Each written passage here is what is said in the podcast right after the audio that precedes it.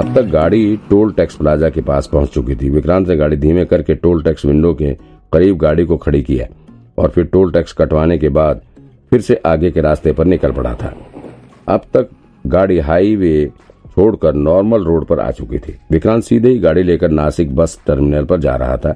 गाड़ी ड्राइव करते हुए अभी भी वो नैना के ख्यालों में खोया हुआ था।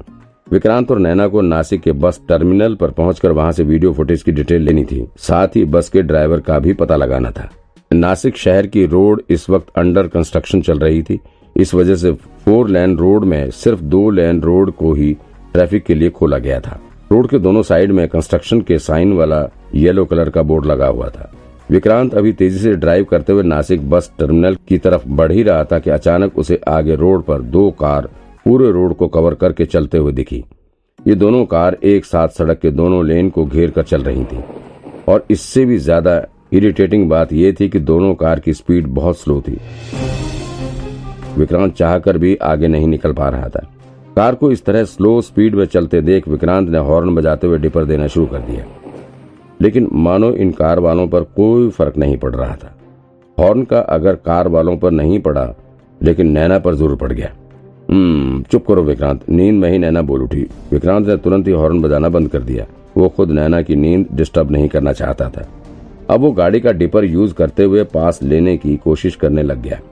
उसने अपनी गाड़ी को आगे चल रही कार के बिल्कुल करीब ले जाकर डिपर देना शुरू कर दिया। लेकिन शायद ये कार में कुछ शरारती तत्व सवार थे। ये सब नशे में धुत होकर सड़क पर मौज मस्ती करने के मूड में निकले थे। जब विक्रांत की गाड़ी उनकी गाड़ी के ठीक पीछे पहुँची तो उन्होंने अचानक से ब्रेक लगा दिया। जिससे विक्रांत को भी हड़बड़ी में पावर ब्रेक यूज़ करना पड़ गया। तेरी माँ का विक्रांत के मुँह से गाली निकल गई। हम्म क्या कर रहे हो विक्रांत? नैना की नींद टूटने लगी थी। उसने गुस्से में बिना आँख खोले ही विक्रांत को डांटते हुए कहा, अरे, मैं क्या करूँ नैना? ये साला पास नहीं दे रहा था मुझे। रोड ब्लॉक करके बैठा है। विक्रांत ने खुद की तरफ़ से सफ़ाई पेश करते हुए कहा, कौन रोड ब्लॉक करके बैठा है?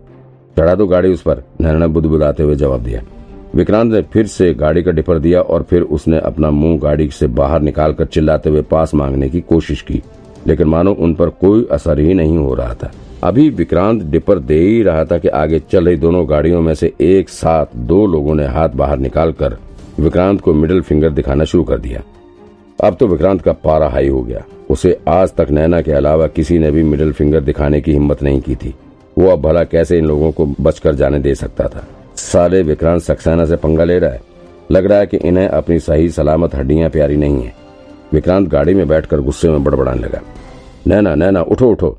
विक्रांत ने नैना को जगाते हुए कहा, ये सामने गाड़ी वाला मुझे पास नहीं दे रहा है। बदतमीजी ऊपर से कर रहा है। मैं क्या करूँ अब? ओह, हो, विक्रांत, सोने भी नहीं देते। ये लो गन और शूट कर दो, बट मुझे सोने दो। नैना को इस वक्त नींद के अलावा कुछ नहीं सूझ रहा था। वो इतनी निर्भीक थी कि किसी का मर्डर हो जाने पर भी उसे कोई फ़र्क नहीं पड़ता। विक्रांत नैना की हिम्मत देखकर दंग रह गया। लेकिन इस वक्त उसका भी गुस्सा सातवें आसमान पर था। उसने फटाफट नैना के कमर में लगी गन बाहर निकाल लिया और फिर सामने चल रही कार में बैठे आदमी पर निशाना लगाना शुरू कर दिया। नैना नैना, सुनो सुनो सुनो। ये गन क्यों नहीं चल रही? विक्रांत ने नैना की तरफ़ देखते हुए चिल्लाते हुए कहा, इसमें से कुछ आवाज़ भी नहीं आ रही है? विक्रांत अब तक दो तीन बार गन का ट्रिगर दबा चुका था। लेकिन उसमें से कोई भी मूवमेंट नहीं दिख रही थी, इसलिए उसने परेशान होकर नैना से सवाल किया। नैना ने हल्की आँख खोलते हुए देखा कि विक्रांत ने गन तान रखी है, सो उसने नींद में ही बुदबुदाते हुए कहा, विक्रांत, तुम पागल हो क्या? वो वो पहले गन का सेफ्टी लॉक तो हटाओ। ओ हाँ विक्रांत को अब ध्यान आया कि उसने गन का सेफ्टी लॉक नहीं हटाया था। दरअसल ये गन ऑटोमेटिक थी। बिना सेफ्टी लॉक हटाए आप इससे छूट नहीं कर सकते। विक्रांत को पुलिस ट्रेनिंग कैंप के समय ये सब बातें बताई गई थी, लेकिन इस वक्त उसे कुछ ध्यान नहीं आ रहा था। क्योंकि वो कभी गन का इस्तेमाल करता ही नहीं। इसलिए वो भूल गया था कि गन को चलाने के पहले सेफ्टी लॉक हटाना पड़ता है। अब विक्रांत शूट करने के लिए तैयार था। उसने एक हाथ से गाड़ी की स्टेयरिंग संभालते हुए और दूसरे दाहिने हाथ से आगे चल रही कार में बैठे लोगों पर निशाना लगाना शुरू कर दिया।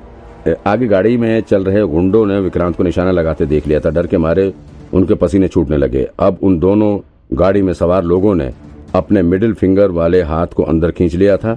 विक्रांत को निशाना लगाते देख आगे चल रहे कार के ड्राइवर ने डर के मारे गाड़ी की स्टेयरिंग घुमा के गाड़ी को यू टर्न पर घुमा दिया। उसने विक्रांत के लिए पूरा रास्ता छोड़ दिया। लेकिन विक्रांत को भी अब जिद चढ़ गई थी। वो उन्हें यूँ ही बचकर नहीं जाने दे सकता था।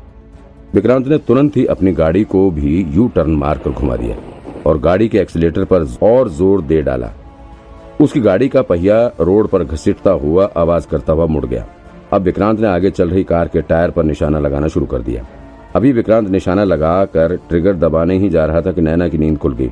वो उठकर बैठ गई और जैसे ही उसने विक्रांत को गन ताने हुए देखा, वो विक्रांत के हाथ पर झपट पड़ी। विक्रांत, तुम पागल हो गए हो क्या? दिमाग खराब है तुम्हारा। नैना ने विक्रांत को हाथ पकड़कर हवा में कर दिया। लेकिन चूँकि अभी तक विक्रांत की उंगली गन के ट्रिगर में ही फंसी हुई थी, इसलिए उसकी उंगली ट्रिगर पर दब गई। तड़ाक! ज़ोर की आवाज़ हुई और गन से एक गोली निकलकर आसमान की तरफ़ चली गई। रात के सन्नाटे में गोली की आवाज़ गूंज उठी। इस गोली की आवाज़ आगे चल रहे कार ड्राइवर के कानों में भी पड़ी। उसे उम्मीद नहीं थी कि कोई इतनी छोटी सी बात पर गोली भी चला सकता है।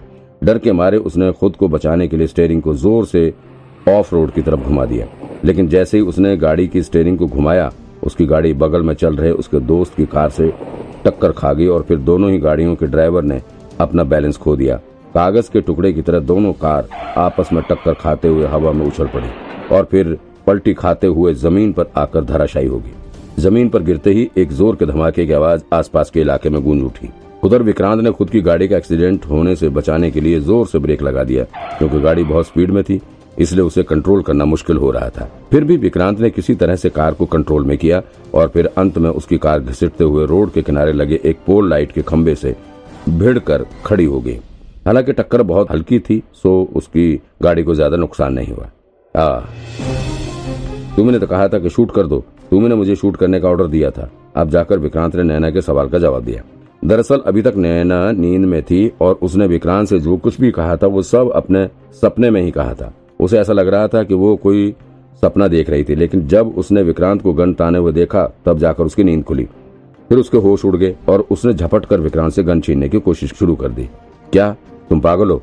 नैना का चेहरा गुस्से से लाल हो चुका था। उसने अपने सामने दुर्घटनाग्रस्त हुई कार की तरफ़ इशारा करते हुए कहा, मैं तुम्हें इन लोगों को शूट करने के लिए कह रही थी। तुम सच में पागल हो। इतनी छोटी सी बात पे कोई गन चलाता है क्या? हम पुलिस ऑफिसर्स हैं, कोई रोड चलते गैंगस्टर नहीं है। नैना विक्रांत को डांट ही रही थी, तभी सामने गिरी हुई कार में से लोग निकलने लगे। दोनों कार में कुल पाँच लोग थे, उनमें एक लड़की भी थी, बाकी के चार लड़के थे। ये सभी यंग एज के लड़के थे, सब रोड पर चलते हुए मौज मस्ती कर रहे थे। इन्हें क्या पता था कि मौज मस्ती के चक्कर में इनका सामना विक्रांत सक्सेना से हो जाएगा।